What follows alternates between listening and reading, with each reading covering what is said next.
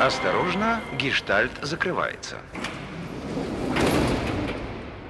Всем привет! С вами подкаст «Осторожно, гештальт закрывается» от правого полушария интроверта. Меня зовут Логинова Марина, я клинический психолог, я обожаю свою профессию, прям я даже сказала бы, что я ей маньячу немножечко.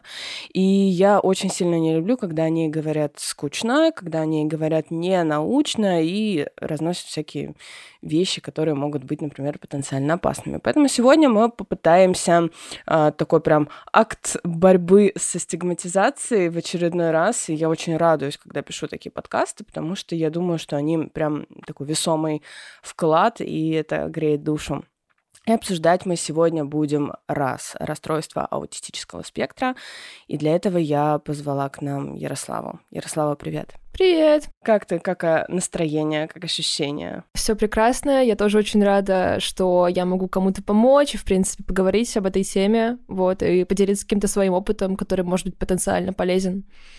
Мне кажется, что то, что о раз говорят все больше и больше, это на самом деле очень здорово, потому что благодаря этому растет и уровень диагностики, и качество жизни, и все-таки мы идем в направлении улучшения отношения к этому расстройству. Ну, для начала хотелось бы тебя спросить, а, могла бы ты поделиться, с чего все началось, как человек, у которого диагностирован раз? Угу. А, ну, в общем-то, все началось достаточно классически, но мне во многом повезло, и это, в принципе, важно учитывать во всей этой истории, потому что а еще когда мне было три года, мама в первый раз привела меня к психологу, потому что было понятно, что что-то не так. Вот.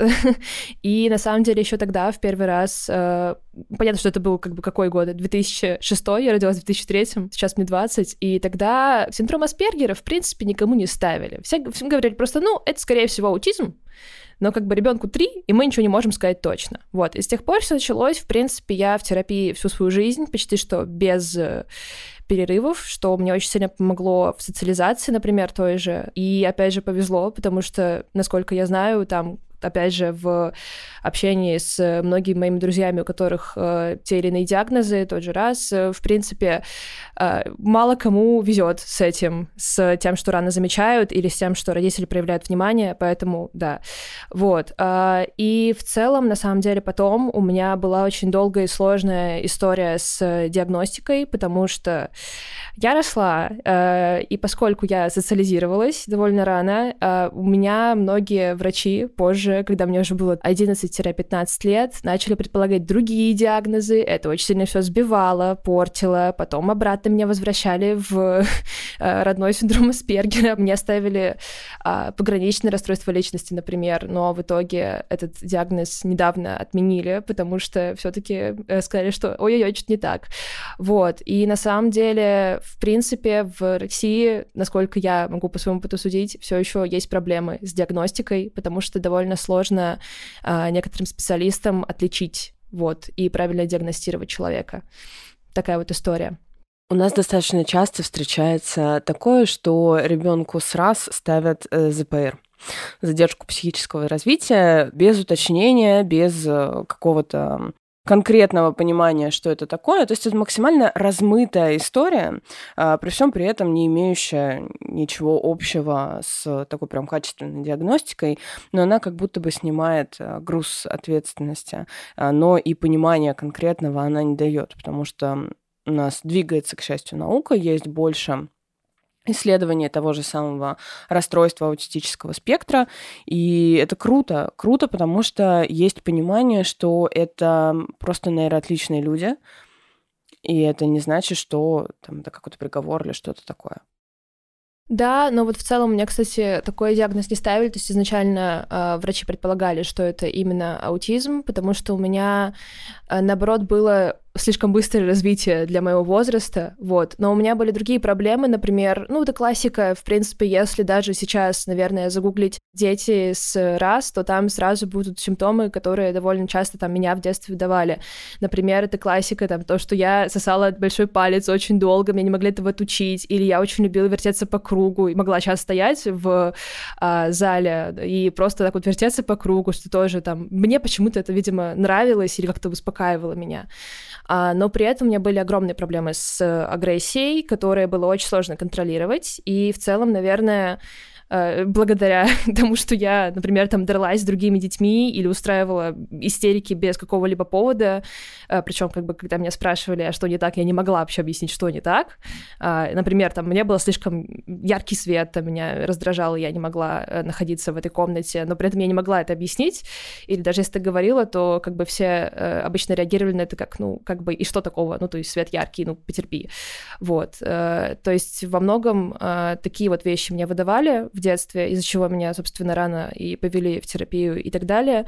Я знаю тоже, что у многих детей с раз, например, они позже начинают говорить, или, в принципе, а, у них возникают прям большие проблемы в общении. У меня, наоборот, было, что проблем таких не было, вот была повышенная агрессия, и были довольно а, странные обсессии, привычки, а, при этом еще и для ребенка очень там, скажем так, хорошая память. Вот. Ну, это вот классика, что я там в три года знала название всех динозавров.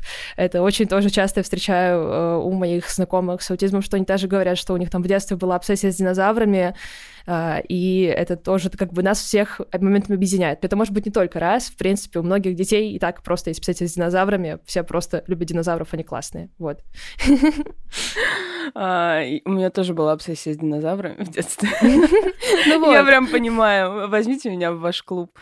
А, на самом деле это ну, во многом даже прикол детей, то, что мы очень любим а, чем-то увлекаться. детям проще направить все свое внимание и прям увлечься чем-то, легче это запомнить, потому что как бы когда мы совсем маленькие, у нас все ресурсы брошены на то, чтобы мы научились жить эту жизнь.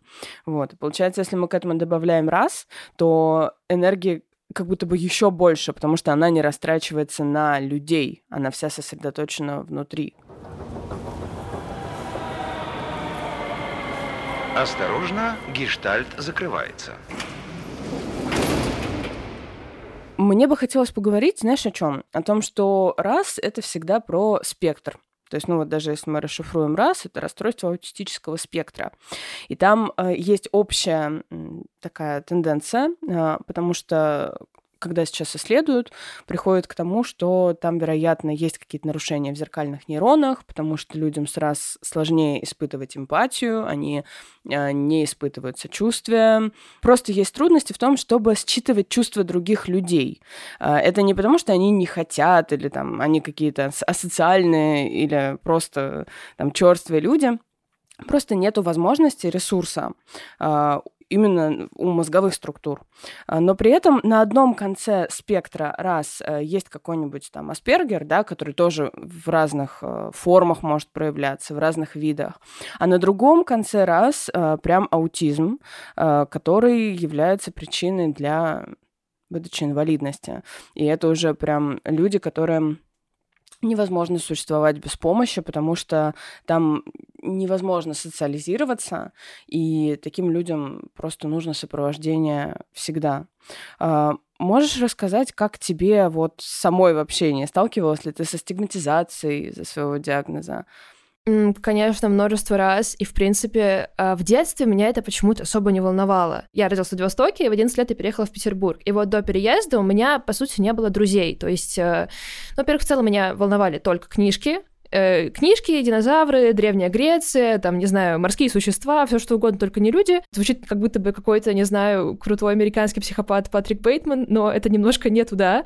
Э, в том плане, что мне просто не хотелось общаться, вот. Ну, то есть у меня, э, конечно, там были какие-то условные знакомые, там, а, не знаю, дети, друзей, родителей, с которыми я могла поиграть в куклы, там, в машинки или что-нибудь еще, но в целом я это делала без особого желания. И еще тогда меня, в принципе, в младшей школе считали странной, помимо того, что со всеми постоянно дралась, а, я еще не хотела общаться и не понимала там, почему это плохо, например. Ну, то есть э, мне пытались объяснять, я не понимала. И из-за этого моментами сейчас мне обидно узнавать какие-то подробности там о моем детстве от моей мамы, например, что меня там не звали на детские праздники никакие специально, потому что знали, что как бы, ну, это странная девочка, и как бы она придет, и всем будет не очень классно. Сейчас э, это немножко уже другие проблемы с тем, что, например, эм, э, люди уже осознанно меня как бы подвергают стигматизации, скажем так. То есть, например, в прошлом году была очень неклассная ситуация, которая мне сделала очень больно.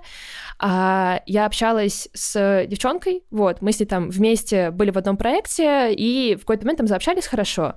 Вот, и в целом я обычно сразу предупреждаю о моем диагнозе, потому что мне кажется, почему-то это ошибочное тоже мнение э, в моем случае, ну, в плане, что я...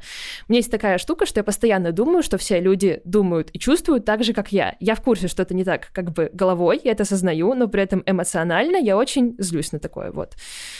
Э, да. Мне кажется, все так думают. Ну, мы все меняем других под uh, свои мысли, поэтому это не... Да, ну это... Все с тобой все в порядке. Да, ну в плане тут, тут да, все окей, просто так, э, для объяснения, короче, важно. Uh, но я обычно просто как бы привыкла к тому, что когда я говорю, типа, ну, um, как бы у меня есть такой прикол, вот, у меня есть диагноз. У меня такое ощущение, еще из-за моего окружения, которое супер все такое поддерживающее, что все все прекрасно понимают, и всем окей. Вот, а там человек как бы этого не понял, и в итоге э, сложилась очень не классная ситуация, когда э, эта девочка там считала, что я ее супер подруга, у нас все очень классно, для меня она была просто знакомой, вот, э, и в итоге это вылилось в огромное недопонимание и глобальную ссору, где в итоге там а, меня называли всякими некрасивыми словами, говорили, что мне надо лечиться из-за того, что я, например, не могу эмпатировать нормально, или, ну, то есть там была ситуация из разряда, она мне пишет, там, а, мой дедушка заболел раком, я пишу шаблонное, мне очень жаль, но я не могу дальше как-то это продолжить из себя вытаскивать, потому что я в этот момент ничего не чувствую. Ну, то есть я осознаю из-за того, что выросла как бы в социуме, что э, болеть раком, когда кто-то болеет раком, это очень грустно, но при этом я не могу это через себя пропустить, понять на эмоциональном уровне. Я просто понимаю, что это, наверное, не очень приятно. С такими вот людьми, как эта вот э, подружка, с которой я уже не общаюсь, понятно, э, довольно моментами бывает сложно, потому что они просто в итоге начинают на меня злиться из-за того, что я не могу как-то классно симпатировать или поддерживать человека, или что я не подпускаю к себе близко, вот, ну, то есть такая какая-то вещь. Потому что у меня вот очень мало близких друзей. В принципе, это ок во взрослом возрасте. Это не значит, что у вас раз, ничего такого. Э, просто дело в том, что у меня очень это резко различается. То есть у меня есть вот три там человека, с которыми я очень близко общаюсь. А есть как бы там другие знакомые, э, товарищи, друзья, с которых я так близко не подпускаю. Но при этом э, внешне, я смотреть на меня, наверное, со стороны, как мне часто говорят, э, ребята всякие, друзья, не друзья, что кажется, что я со всеми общаюсь одинаково. Вот. Э, и это моментами путает людей и раздражает, и расстраивает меня потом. А ты э, научилась так себя вести или оно самостоятельно получается? Mm, ну, поскольку я в принципе, в поведенческой корректирующей терапии, вот, последние четыре года, э, как меня так научили себя вести, ну и, в принципе, меня всю жизнь учили как-то доброжелательно себя вести. В детстве у меня была такая штука, что я могла просто подойти к какому-нибудь человеку на улице и сказать, вы очень страшный вы мне не нравитесь. То есть меня отучили так себя вести, научили быть ко всем доброжелательной и открытой, э, как бы, ну, как показывать, что я открыта. На самом деле понятно, что это не так, mm-hmm. а, но теперь это вызывает обратные проблемы, что люди думают, что я там, не знаю, очень их люблю, а, или что я там супер их друг, а это не так. Вот. Понятно. Получается, что у тебя прям действительно реверс произошел. Да. Есть что-то в людях, что тебе до сих пор кажется прям странным? То, как люди себя ведут или что они делают? Да, на самом деле мне очень сложно с субординацией. Почему кому-то нужно обращаться на «вы», кому-то на «ты», и мне это очень тяжело. И, в принципе, этот вот этикет, мне с ним очень сложно сосуществовать в одном мире, потому что, например, э, я работала в одной компании, и там были очень, э, ну, в общем, люди старше меня, и к ним нужно было обращаться на «вы». А я постоянно путалась, они на меня очень злились, а я действительно просто не могу этого понять, вот, э, почему так надо делать. Это такая вот классическая социальная норма, но при этом мне это очень тяжело из, из себя доставать, вот, и очень сложно это постоянно контролировать.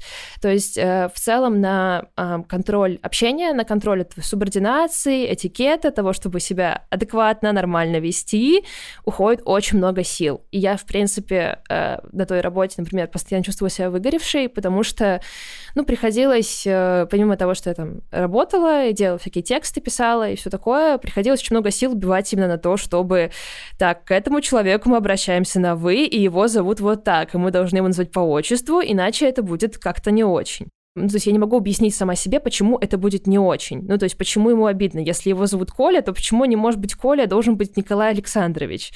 Вот. И это очень нервно для меня, короче.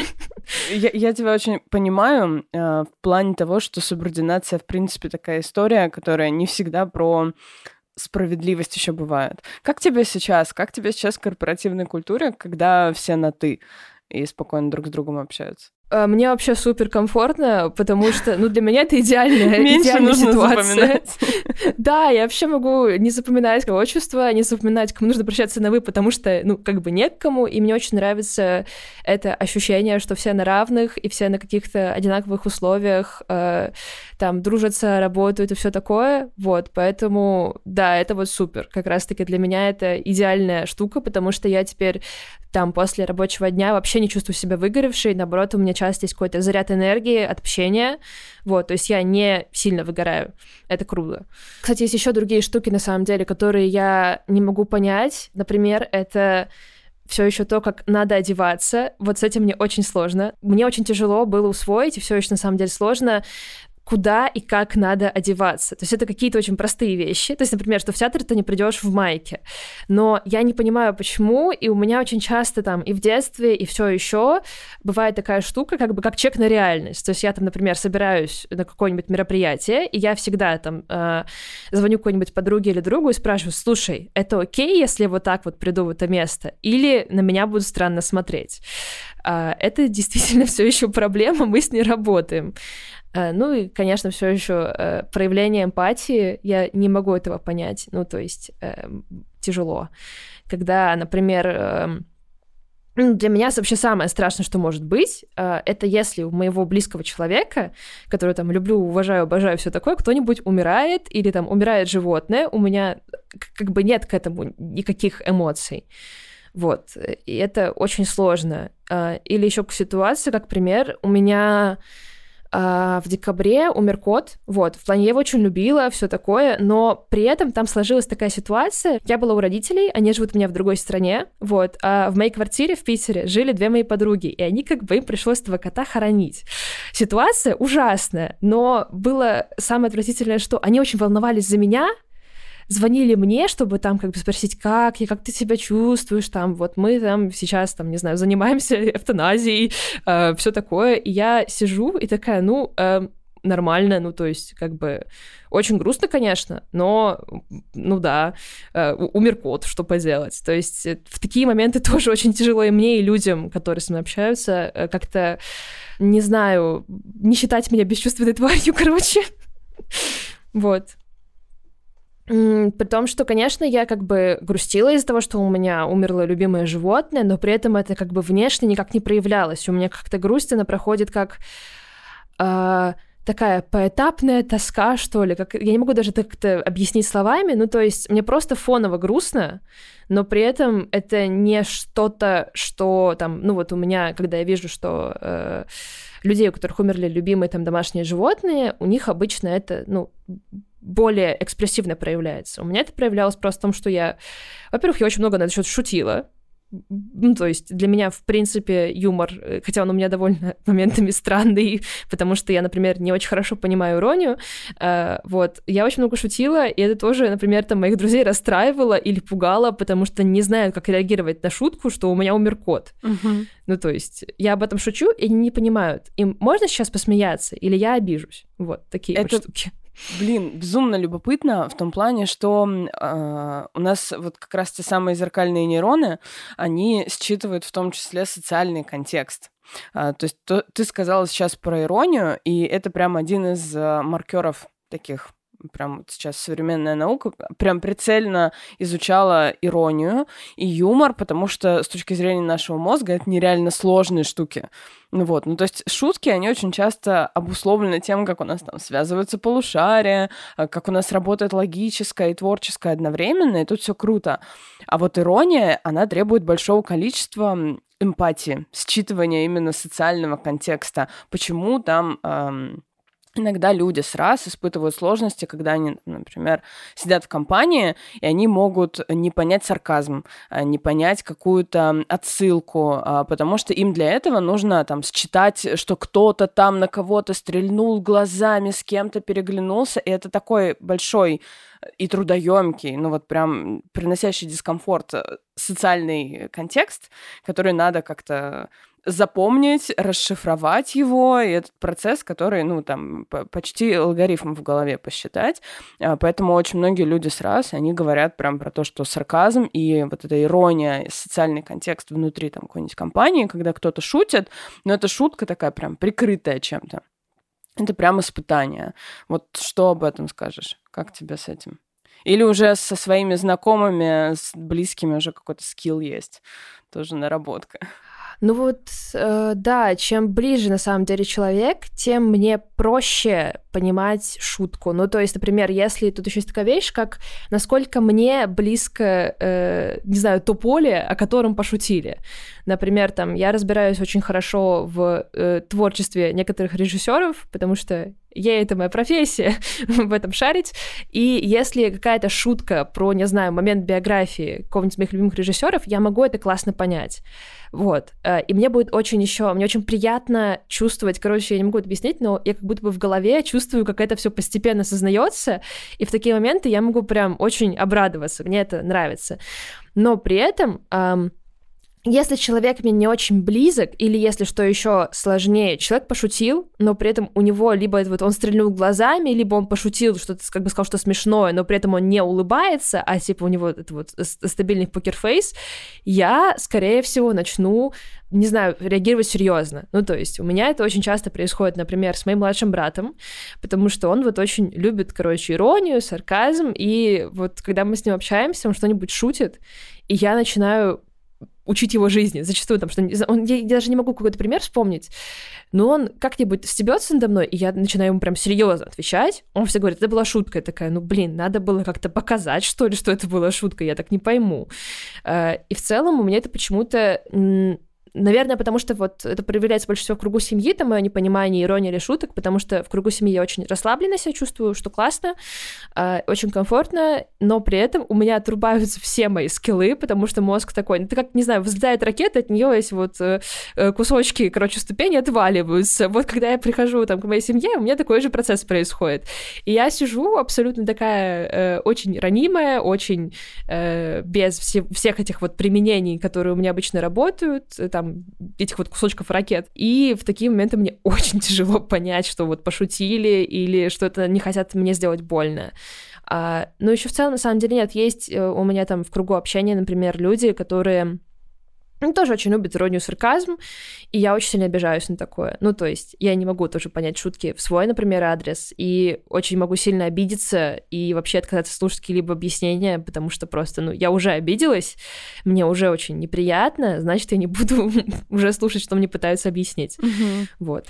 Слушай, ну то, что ты так отваливаются вот эти кусочки ракеты в семье, это на самом деле очень крутой знак. И э, я, когда еще работала с детьми, был опыт такого, что родители очень часто жалуются, почему мой ребенок там условно везде вообще адекватный, а он приходит домой, и на него, там, в него вселяется какой-то демон. Просто он вообще совершенно другой. И всегда родители, психологи успокаивают, что это абсолютно круто, если ваш ребенок ведет себя дома там раскованнее, громче, ярче, прям смело выдыхайте. Это как сигнал о том, что дом безопасная территория. Человек может себе позволить расслабиться, откинуть как раз вот эти кусочки ракеты, и прям чувствовать себя самим собой. А, и это здорово. Я бы прям даже отметила, что это классный знак. И вообще я безумно рада, что у тебя случилось такое, что с самого детства была именно поддержка, не было какой-то стигматизации со стороны семьи, и спокойно длилась терапия, социализация. Это прям, прям круто, потому что иногда, ну, сейчас, к тому же, это нередкая история, когда диагностируют раз, например, у взрослых детей. И коллеги, там, психиатры, они даже не удивляются такому, потому что были времена, когда ну, было стыдно пойти к доктору, обратиться за помощью, э, сказать, что что-то не так, попросить о какой-то серьезной диагностике, э, или, не дай бог, кто узнает, что у моего ребенка раз. Это же вообще ай-яй-яй. При всем, когда это прям аутизм, то там ну, выбора нету потому что там трудности прям очевидные. А, а когда же это аспергер или какая-то другая достаточно мягкая форма, а, то там можно списать на какую-нибудь, знаешь, стигматизирующую чушь из разряда, что, ну, он просто невоспитанный. Он вон там может ругаться, потому что его там воспитали плохо. Хотя воспитание это там условно одна, одна третья даже от человека без нейроотличия. И то есть тут э, прям действительно как будто ты, знаешь, с шоколадки золотой билет достала. Это круто. Я прям очень-очень за тебя рада. Да, на самом деле так и есть, э, но при этом у меня, в принципе, в детстве была немножко другая проблема, скажем так, с тем, что мне очень повезло э, с мамой, в том плане, что вот она очень мной занималась, э, но при этом у меня, наоборот, очень стигматизирующий отец. Вот, просто сейчас у меня мама, она замужем за моим отчимом, и как раз-таки очень тоже супер поддерживающий. А с отцом я ну, скажем так, мы с ним в сложных отношениях, вот, потому что в детстве, к сожалению, я и мама столкнулись с домашним насилием с его стороны и все такое, поэтому они развелись, собственно. И это тоже, на самом деле, очень помешало дальнейшей работе, потому что, ну, для э, меня это была, конечно, там большая травма, потому что, в принципе, короче, детей бить плохо, вот. Меня, в принципе, проблема с доверием, понятно, ну, по причине э, моего расстройства, а это еще сильнее их усугубило, и потом, собственно, из-за этой травмы, как казалось, которая довольно там долго продолжалась, там с лет там, ну, не знаю, 7 до 11, там все прям было, короче, неприятно, скажем так, в семье находиться, вот, а, и потом уже в дальнейшем лечении после развода там родителей как раз-таки из-за этой травмы и начались приключения с диагностикой, потому что когда вот у меня ПТСР, вот на э, этой почве, и когда, в принципе, на раз наслаивается другое расстройство, возникают какие-то проблемы, потому что есть какие-то черты, которые, например, мож, ну, могут приписать там другому заболеванию, так как как у меня вот э, к пограничному расстройству очень много приписывали, а в итоге оказалось, что это вот э, была симптоматика ПТСР. Ну, то есть, что там меня резко триггерило, у меня были резкие перепады эмоций, но это в первую очередь было из того, на самом деле, насколько у меня много было триггеров, вот, и насколько э, я с ними тогда, ну, сложно было с ними справляться поначалу ну, то есть там до 14 лет, э, и, ну, на самом деле, не до 14, там, до 15-16, э, когда прям у меня был самый активный период лечения, там вот прям что только не ставили, потому что действительно начались проблемы с диагностикой из-за вот ПТСР. Вот, но сейчас, да, сейчас все супер и очень классно, но при этом моментами все равно семье со мной тяжело, конечно, я это понимаю. Осторожно, гештальт закрывается. Что бы ты выделила самое важное, что нужно знать э, в семье человека с раз? Это в любом э, случае требует огромного количества не знаю, принятия семьи, то есть это вот реально постоянное а, ощущение себя в дзене со стороны родителей каком-то, а, потому что у меня, например, там все еще есть проблемы, в том числе внутри семьи, которые я не могу подавлять, а, там какие-то проявления, которые очень сложно переживать, и при этом еще скажем так, если есть другие дети в семье, то все равно им нужно уделять равное количество внимания, иначе они будут обижаться. Вот. Ну, то есть э, как-то все равно, потому что я вот старший ребенок в семье, у меня есть э, младший брат-сестра, и моментами они даже сейчас, на самом деле, очень много там э, высказывают чего-то маме, там, что вот Яра у вас любимый ребенок, а я просто как бы ребенок с расстройством. Они, э, к счастью, у них все окей. Вот. Э, им повезло. вот. Но сейчас, на самом деле, чем старше они становятся, тем больше начинают ценить то, что они здоровые, классные, у них все хорошо. Вот. А, а, но при этом, да, им бывает и бывало там в детстве сложно, потому что мама со мной постоянно там к мануальному терапевту, к психологу, куда-то еще. А они как бы чувствовали себя, как я понимаю, моментами выключенными из этого контекста, вот. Но, возможно, я ошибаюсь. Возможно, там они как-то по-другому себя ощущали, но так со стороны как будто бы это было так. Вот. Ну и на самом деле еще в целом э, то, что прям точно нужно знать Э, родителям ребенка с раз, ну, в принципе, родителям, на самом деле, даже уже взрослого человека, э, это то, что Моментами мы действительно не можем объяснить, что не так. Ну, то есть моментами мы действительно не можем понять, что конкретно в этот момент нас вводит в это вот странное состояние, потому что это может быть, по сути, что угодно. Например, там яркий свет или слишком громкий звук. При этом моментами, там, например, я не могу а, понять, что именно меня раздражает. Вот. И это какие-то супер важные штуки. Ну и плюс еще, наверное, то, что социализация это важно, и даже если человек вообще ребенок не хочет, все равно нужно стараться это сделать, потому что потом дальше будет сильно проще. Если человек с раз как-то научится коммуницировать, это сильно облегчает жизнь, вот, и все такое. Полностью согласна. Я подписана на одну девушку. Они с семьей э, путешествуют и воспитывают малыша с раз. И она периодически выкладывает, у него появляются какие-то новые приколы из разряда э, «нельзя есть вилками». Вот всем нельзя он не ест вилками, и семье тоже нельзя есть вилками. Он не может этого объяснить, понятное дело. Но вот если он у кого-то, там, они все сидят за столом, если он у кого-то видит вилку, э, у него прям случается истерика. То есть ему прям очень-очень плохо, очень дискомфортно. Он будет эту вилку отбирать, куда-нибудь ее выкидывать, чтобы ее не было. А потом у него был какой-то период, когда нельзя было находиться в общественных заведениях каких-то больше там 20-30 минут. Он прям начинал всех выгонять, ему ему было дискомфортно, и он как-то это время, ну, то есть это там ребенок, который, знаешь, у него нет еще вот этого внутреннего ориентира по таймингу, ну, хотя, может быть, и есть, может быть, там как-то он по-своему его определяет, он прям вот гнал. То есть все, у него 20-30 минут, э, без разницы где, кафе, ресторан, а, там какой-то торговый центр, это потолок. То есть э, его прям, ему становится, опять же, очень сильно дискомфортно, он всех выгоняет. И я восхищалась и продолжаю восхищаться терпимости родителей, потому что они прекрасно знают, что ребенок не просто так себя ведет. Да, он не может объяснить, но у него есть объективная причина. В конце концов, ему дискомфортно ему плохо, ну, э, смысл его там ломать, заставлять дискомфорт выдерживать. Он все равно не сможет, он это не контролирует. Это нейрофизиология, а не там прихоть какая-то. Я не знаю, зачем я это делаю. Вот у меня есть эта рациональная история про зайти в комментарии. А, кошмар. Я пытаюсь себя отучить, но ты заходишь в комментарии и видишь про, э, вот эту историю про то, что там он невоспитанный, да просто один раз там дать за трещину и пусть сидит дальше, да там то-то, то-то, то-то. И все вот эти вот, знаешь, э, там люди-советчики, которые рассказывают, как на самом деле воспитывать другого чужого ребенка с раз. Это, конечно, меня прям выводит, э, потому что она абсолютно прозрачно рассказывает о диагнозе сына. Вопрос, у кого здесь проблемы с эмпатией? А не у людей ли, которые пишут гневные комментарии ребенку, а, не понимая о том, что это не та история, которую он может контролировать. Ну, то есть давайте все перестанем, там, не знаю, правой рукой шевелить, потому что это кому-то не нравится.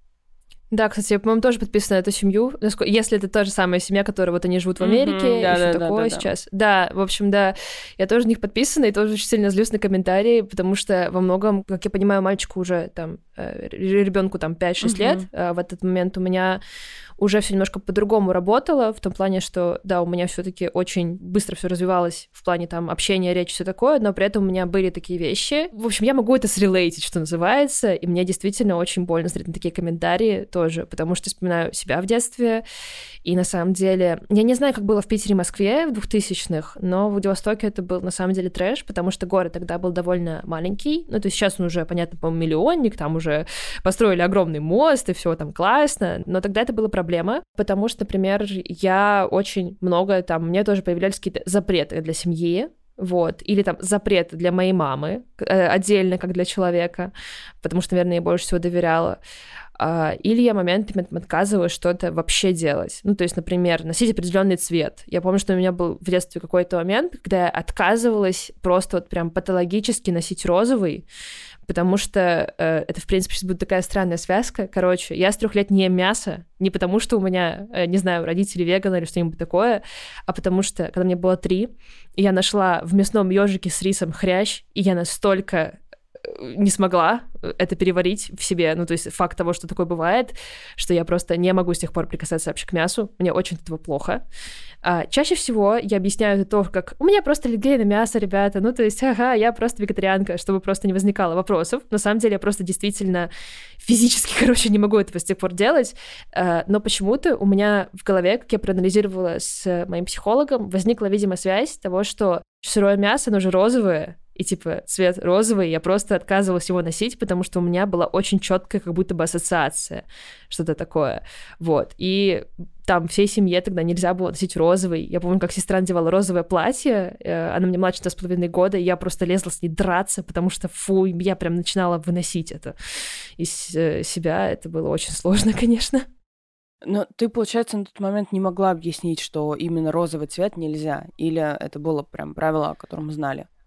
Я не могла так сказать категорично. Зачастую, на самом деле, я просто плакала. Ну, то есть я не могла сказать, потому что мне, скорее всего, было стыдно. То есть я как бы умела говорить, все было окей, причем довольно хорошо, но при этом э, я как будто бы не понимала, как конкретно эту эмоцию, э, это чувство лечь в слова. Вот. То есть э, у меня с такими вещами всегда было так, что мне было очень сложно объяснить или, например, там какие-то тактильные ощущения, которые я не могла перенести, там, э, это очень часто мне в детстве было, особенно там зимой, когда это вот 40 слоев одежды, как э, луковку, вот, э, меня mm-hmm. заматывали, и меня раздражало что-то конкретное, начинает казаться, что тебя раздражает вообще все вокруг. То есть ты не можешь выделить одну конкретную причину, тебя просто бесит все. И пока, э, там, не знаю, какой-то более старший человек или э, тот, который в этот момент находится не в приступе, э, поймет, не пока он не поймет, что именно бесит, зачастую это просто делается тем, что как бы порядком э, исключения. Ну, то есть просто, там, не знаю, если на столе лежит 40 предметов, нужно каждый из них унести, посмотреть, что именно из этого бесило. Вот. Э, это, конечно, было проблемно, потому что всегда это всех задерживало, всех бесило, приходилось меня 40 раз переодевать, пока я не успокаивалась. Uh, вот. И на самом деле, что самое обидное, такие вещи сохраняются и во взрослом возрасте тоже. Uh, это тоже очень сложно объяснить. Как последний пример, это всегда просто сейчас у меня есть как бы какой-то социальный интеллект, который во мне воспитали, и я могу понять, что это выглядит очень глупо. Но сейчас будет очень глупая история, короче. uh, я была у родителей, и они привезли две коробки конфет. И а, короче, коробку, в которой лежали конфеты, они отдали моему брату, а маме нужна была коробочка красивая для то ли ниток, то ли чего-то еще, и она взяла коробку, которая была моя, вытащила туда конфеты, отдала конфеты мне и забрала коробку. А, через 10 минут я увидела, что у моего брата коробка с конфетами, а у меня просто конфеты. И у меня это вызвало просто взрыв. Я сидела и рыдала 40 минут, а, и не могла объяснить, что именно не так. У меня просто был просто, ну, буквально взрыв, и все, я больше не могу коммуницировать. То есть э, меня прям уводит в то, что я просто смотрю в стену, рыдаю, лежу на полу, отказываюсь говорить, и это, к сожалению, все еще очень проблемно решается. Вот. А ты при этом чувствовала какую-то мысленную взаимосвязь? Mm-hmm. То есть как- как-то эту ситуацию анализировала, или оно вот просто как импульс само? А я могу это анализировать уже после того, как этот взрыв пройдет. Либо тут есть два варианта. Mm-hmm. Я не знаю, как это работает в плане со стороны там, работы мозга, но а, это работает эмоционально как? Либо я понимаю за буквально просто вот секунду до того, как меня сорвет, что не так. А, но потом как бы пока этот э, всплеск эмоциональный не закончится, даже если все сделать идеально, это уже не пройдет. То есть тогда как бы я сидела и рыдала, родители принесли мне все коробки с конфетами, которые были дома, поставили их рядом, но мне уже, короче, мне очень часто нужна уже та коробка с конфетами, которая не может существовать. Ну, то есть, если в ту коробку, которую я хотела, uh-huh. положить конфеты, поставить ее передо мной, она уже будет не такая. Я не могу это объяснить. Вот. Э, или там тоже как ближайший пример. А, недавно я просто сидела у подружки на выходных, и она съела мою булочку, которую я купила. А, не спросив, ну как бы все в порядке, обычно так можно делать. Ну то есть я обычно не против. А, там было еще несколько других булочек, но меня это так взбесило, вот. И потом вечером я сижу, э, мне предлагают, типа, давай я схожу и куплю тебе ту же самую булочку, такую же, в том же магазине. Я говорю, нет, мне нужна была та, которую она съела. И то есть это постоянно такая вещь, что Короче, часто это хочу того, не знаю чего. Э, часто это то, что вот в секунде произошло, взбесило, и очень часто это какая-то, не знаю, мне кажется, это какая-то потребность в стабильности, возможно что-нибудь такое, потому что это очень часто то, что уже невозможно сделать идеально. Вот. Но, да, зачастую происходит сознание того, что именно не так, либо вот за секунду до того, как э, уже все там слезы пойдут, все будет плохо, и я впаду в состояние, смотрю в стену и пытаюсь восстановиться, либо это уже после того, как я отплачусь, я подумаю, что именно было не так. Вот. Но сейчас такие вещи происходят только с очень близкими людьми, и, в принципе, очень рада тому, что это э, не перекидывается, например, в рабочую среду, или когда я училась, это не перекидывалось там на, на моих однокурсников, э, потому что у меня очень прям сильные социальные железные стены. Сильный маскинг, короче, как называется. Это mm-hmm. вот, да. Это прям прокачка, как будто, знаешь, в зал ходила много лет. Только социальный навык, а не мышца. Круто. Осторожно, гештальт закрывается. Слушай, еще одну вещь хотела обсудить. А, среди нейроотличных людей очень часто встречается савантизм. И, в принципе, мне кажется, что нейроотличие зачастую дает какой-то ну, то есть у него всегда две стороны монетки. А, потому что, например, люди с СДВГ, а, если а, им помочь, если они компенсируют как-то именно свои трудности, они на самом деле становятся очень высокофункциональными, и у них, например, какая-то вообще дикая креативность. А, люди с раз тоже могут обладать свантизмом, и, например, а, они больше склонны к каким-то точным решениям, логическим решениям, а, за счет того, опять же, что немного другое мировоззрение, то есть вот мир, он как будто немножечко другой. И связи, которые обычному человеку недоступны, человеку с раз э, доступны. Поэтому иногда есть какие-то приколы и даже лайфхаки, то есть что люди прям какие-то вещи радикально по-другому делают. Вот ты встречала такое? Может быть, там за собой замечала, еще за кем-то? Да, у меня это сто процентов есть, вот, но при этом у меня э, тоже что помешало диагностике в свое время. Вот есть какой-нибудь Шелдон из теории большого взрыва, и он такой классический аутист, у которого вот склонность к физике, к математике, очень в этом плане прокачанные мозги. И зачастую, я не знаю почему, ну, видимо, потому что это зачастую встречается в диагностике, скорее всего, а в медиа, а, в принципе, люди с функциональным аутизмом репрезентированы как гениальные физики, математики, химики и все такое. Но это же тоже на грани со стигмой, наверное, да, потому что я знаю, что э, люди с раз могут уйти в творчество, например, и быть гениальными художниками. То есть это не обязательно должно распространяться только на логические какие-то вещи. Вот да, в том-то и дело, что, например, в моем случае это очень сильно мешало, потому что это реально стигма, которая перекидывается даже некоторых специалистов. И если они видят, что ты, например, не умеешь математику, а у меня это ушло вообще в другую э, сторону, я не понимаю математику, я не могу почти что считать в уме, мне это очень сложно. И у меня, наоборот, такая штука была вся с математикой и в целом с мышлением, что мне с самого детства было проще на визуальном языке что-то понимать. То есть, условно, если в каком-нибудь очень сложном примере заменить все на машинки и цветочки, наверное, я его решу. Но когда я вижу циферки, мне очень тяжело, я не могу. Вот, вообще. Ну, то есть у меня это вообще все ушло именно в сторону творчества. В общем, э, ну, вот то, что в детстве у меня было очень раннее развитие, э, меня это в итоге привело к тому, что какие-то вещи я, правда, делаю быстрее или проще, чем э, другие люди в моей профессии. Вот.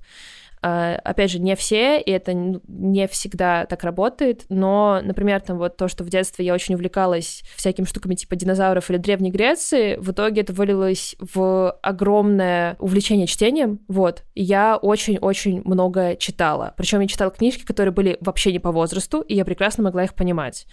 Uh, ну, то есть, например, там вот в пять лет я прочитала Гарри Поттера, но я считаю, что это абсолютно ок. Типа, Гарри Поттер — это детская книжка. Да, моментами я чего-то могла не понимать. Uh, например, там, я помню, что когда я была маленькая, я не поняла линию Северуса Снейпа и почему он классный. Для меня это было непонятно. Ну, выросла, поняла, но вот да, в 5-6 лет прочитала Гарри Поттера, uh, что для того времени было довольно рано. Вот. А потом, когда мне было 7-9, где-то в этом диапазоне, я увлеклась э, писателем Бернард Вербер, по-моему, вот. Э, у него есть трилогия муравьях, и у меня была настоящая обсессия. Все мое расстройство вылилось в итоге вот в эту страсть к литературе, к творчеству.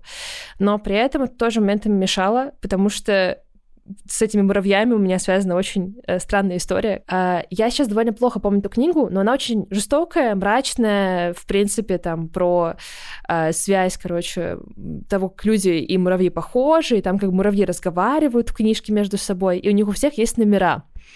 А меня очень прикалывала штука с номерами. Я очень любила всему давать номер, при том, что мне было плохо с математикой, но вот это вот пронумеровать мне нравилось. В принципе, поставить в каком-то порядке тоже кайфово. Но при этом, да, как бы если этот порядок разобьют, то все, как бы всему миру придет конец, и я всему строю истерику, что тоже так себе. Но, короче, мы рисовали на э, уроке ИЗО в школе натюрморт. Там было яблоко и кувшин. Я нарисовала яблоко и кувшин, взяла черный фломастер и зарисовала всю картину муравьями с номерами. Я помнила каждого муравья и, каждый, и номер этого муравья. То есть я прям могла потом по этой картине рассказать, какой муравей какой. Вот. И маму вызвали в школу и сказали, что с вашим ребенком не так, какого черта у всех там. Просто была выставка, как бы, я даже помню, там, кстати, нормальные картины, и моя просто вся черная в муравьях и с номерами. И под этим вот как бы нормальная картина. Да, но в итоге это вылилось в то, что на самом деле мне очень помогает в э, моем ремесле, моей профессии, вот, потому что после школы пошла учиться на э, режиссера игрового кино и, в принципе, сразу начала работать как сценарист, э, вот, то есть какие-то вещи я могу например, быстрее делать. Ну, то есть э, сценарный план, например, там составить мне бывает э, попроще, чем, например, другим ребяткам. Вот. Э, там тоже на курсе это проявлялось довольно сильно, потому что я быстрее все делала. Вот. То есть у меня в целом есть какая-то такая суперскорость, короче, в плане творчества, именно письменного. Но при этом вот я не понимаю математику или физику. У меня всегда были двойки в школе. А как с учителями было? Они знали, помогали тебе как-то? В детстве это был катастрофичный случай, а, потому что я училась в частной школе в Владивостоке, а, потому что было понятно, что если дать мне в общеобразовательную, там, ну, как бы будет совсем плохо.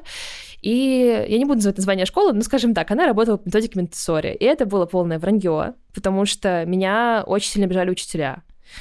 А, прям, ну, то есть меня очень сильно булили именно учителя, даже не столько, сколько одноклассники, потому что дети все-таки обычно э, у них разум ну, как бы более открытый к каким-то другим людям, им просто mm-hmm. что интересно, ну, то есть там, э, им это необычно, дети любят попялиться, поспрашивать, но при этом это не по-злобному, они не умеют прям проявлять агрессию так же, как взрослые, по крайней мере, я такого, с таким не сталкивалась особо. А, то есть это, короче, если это даже агрессия, то она какая-то неосознанно злая, вот. То есть они просто там не знаем, что это не нравится. Вот, а с учителями там было и прилюдное, прилюдное унижение, там меня ставили перед классом, начинали меня отчитывать, обвинять в чем-то, а меня ставили в угол, чего никогда с ним даже дома не делали, как бы. И поэтому, когда я была в нашей школе, мама постоянно ездила ругаться с учителями. Потом, когда уже мы переехали в Питер, то все стало проще, потому что э, я попала, во-первых, э, в школьную театралку, что мне очень помогло развить и какие-то мои видимо, нейронные связи, которые отвечают за какую-то э, э, эмпатию, за подражание, потому что я находилась очень много среди творческих ребяток э, в театральной студии, и мне действительно было проще улавливать какие-то социальные вещи или какие-то эмоциональные вещи. Это вообще супер не помогло в развитии. Наверное, это далеко не у всех так, но вот то, что мне прям супер спасло. А... Мне кажется, театральная школа, она спасает очень-очень много людей. А, туда даже направляем иногда специально. То есть если у ребенка есть э, там, какие-то стереодные а, или нарциссичные вещи, их можно вовремя, придя в театральную школу, так много вещей пофиксить, даже там какую-то ну, проблему с коммуникацией реально потрясающе э, чинит э, театралка. И вообще я, я прям восхищена тем, что это когда-то было придумано, это супер круто, это супер терапевтично. Да, я вообще согласна, потому что мне это очень помогло, и на самом деле у нас как, как так получилось, что там вместе со мной в театралке были там э, ребята, у которых тоже были похожие проблемы, вот, ну то есть далеко не все, но была пара ребят, у которых все похожим образом развивалось, и тоже было на самом деле очень классно с ними работать, видеть, как они тоже становятся э, менее зажатыми, э, но при этом это тоже там вызывало, конечно, определенные сложности, трудности, тем более, что мы с театралкой там ездили в театральные детские лагеря, вот, на смены, и там было сложно, потому что много людей, я очень нервничаю, когда много людей, мне сложно. Я очень, вот, есть такая штука, она тоже очень многих аутистов встречается, если что-то непривычно, это сразу плохо, вот, ну, то есть, э, если там э, много незнакомых людей, я очень нервничаю, если, причем, если я сама пришла в какое-то место, где много незнакомых людей, мне окей, потому что я на это была как бы внутренне согласна.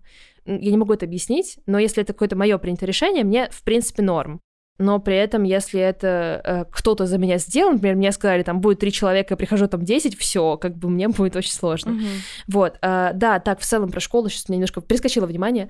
А, да, но вот последние с 8 по 11 класс я училась в гуманитарных классах лицея, вот, что мне тоже супер помогло, потому что, во-первых, все ребята были очень творческие, во-вторых, мне очень-очень повезло с руководителем, классным и, в принципе, с учителями, потому что они все знали. Э, я была тогда на таблетках, потому что я не справлялась.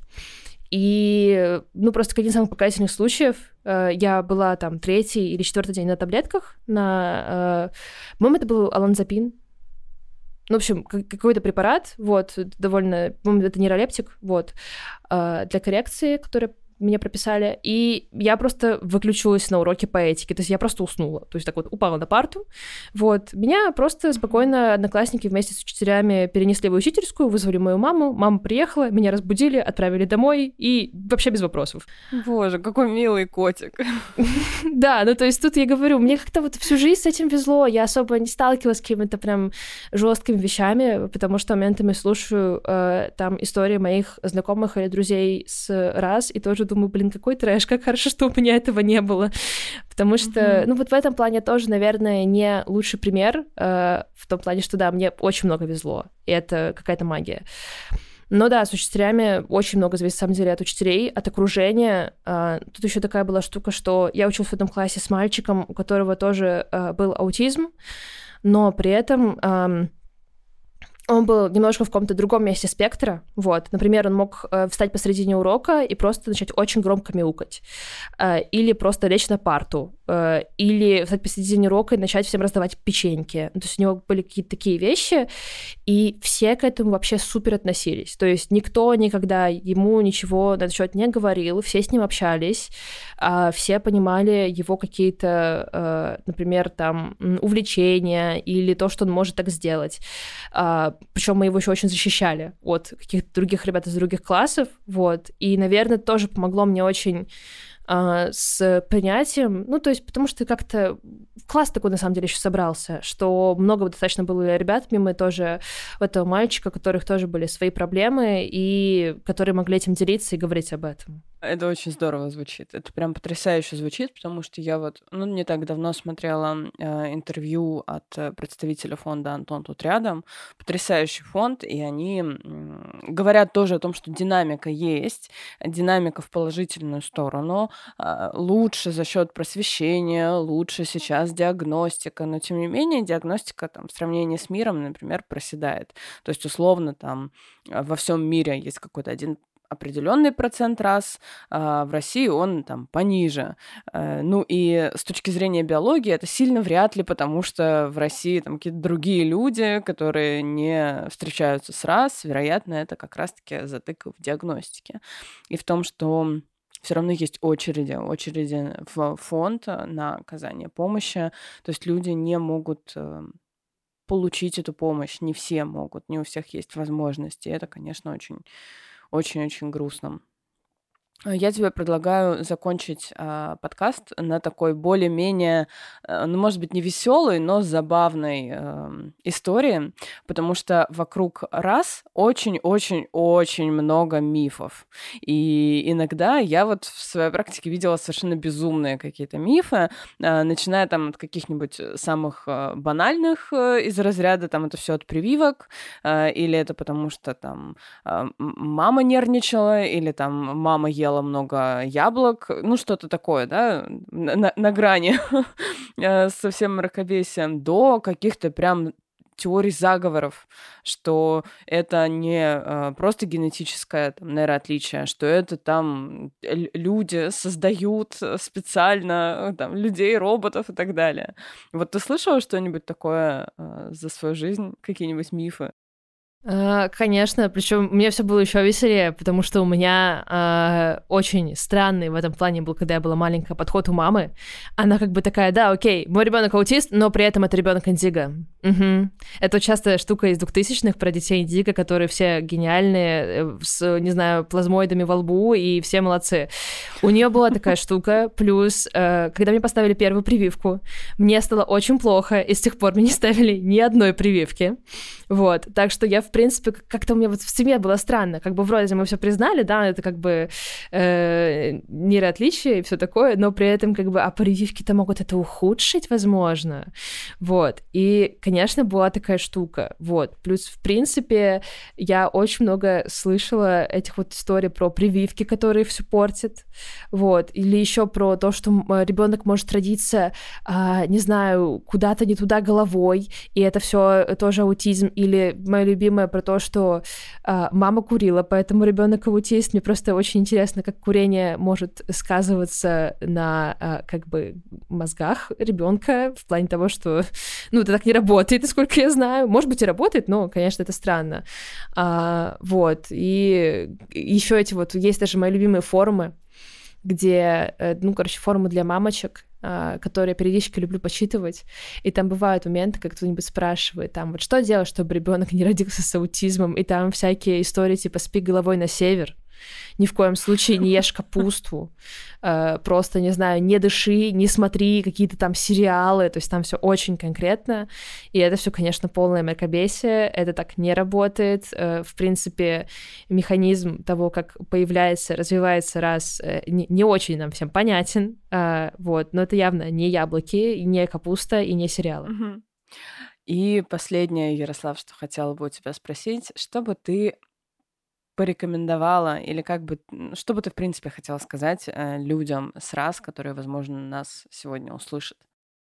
Ну, первое, наверное, то, что мы все разные, и это очень классно. Мне очень нравится, на самом деле, общаться с другими людьми, у которых раз, потому что мы все действительно очень разные. У нас у всех очень разная социализация, понимание эмпатии, шуток. И очень здорово, на самом деле, видеть это разнообразие, чтобы нас всех не считали Шелдоном из теории Большого Взрыва, потому что мы все очень-очень, короче, э, по-разному это переживаем, по-разному социализируемся, и это очень круто. А, но, блин, я бы на самом деле хотела сказать, что не стоит бояться об этом рассказывать, и на самом деле, чем больше мы будем об этом говорить, а, тем легче будет а, не знаю, тем, кто сейчас, возможно, растет сразу, там, подросткам или детям, или тем, кто родится после.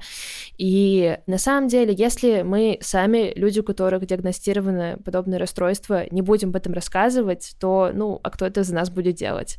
Это, мне кажется, супер важная, важная штука, супер важный тейк того, что мы сами должны как бы бороться за свои права и говорить о том, что мы, мы можем нормально взаимодействовать, нормально жить в обществе.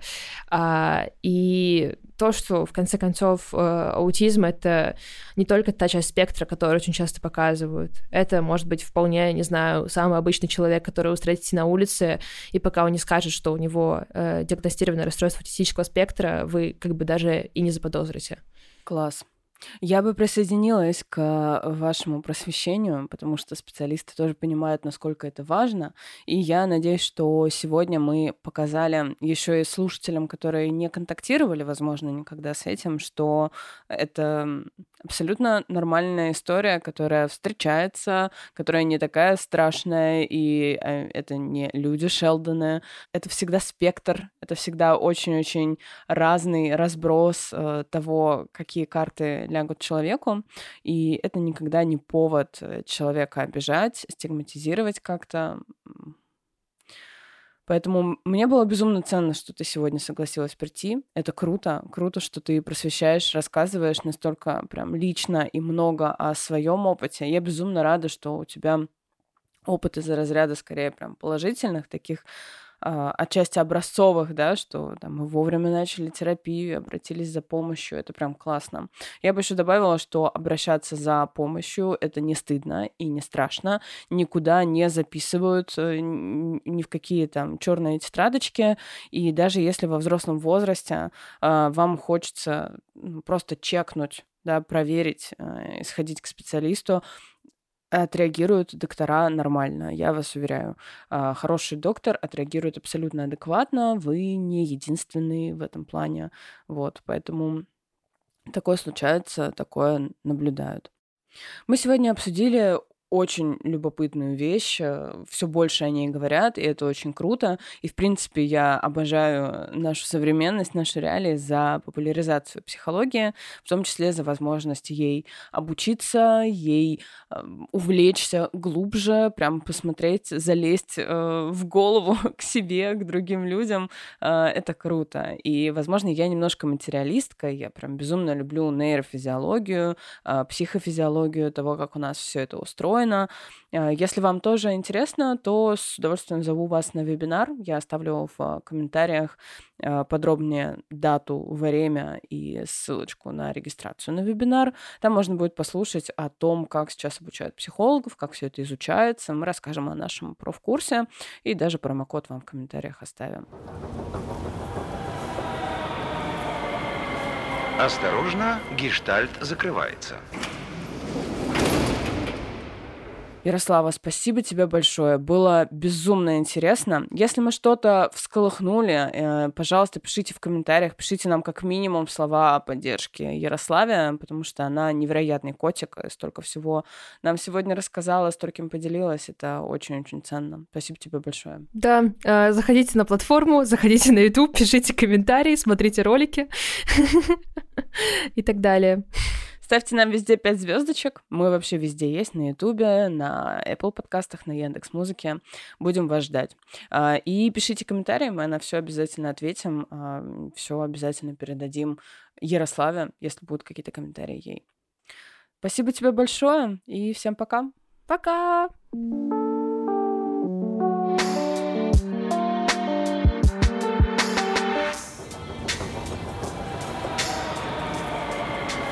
Осторожно, гештальт закрывается.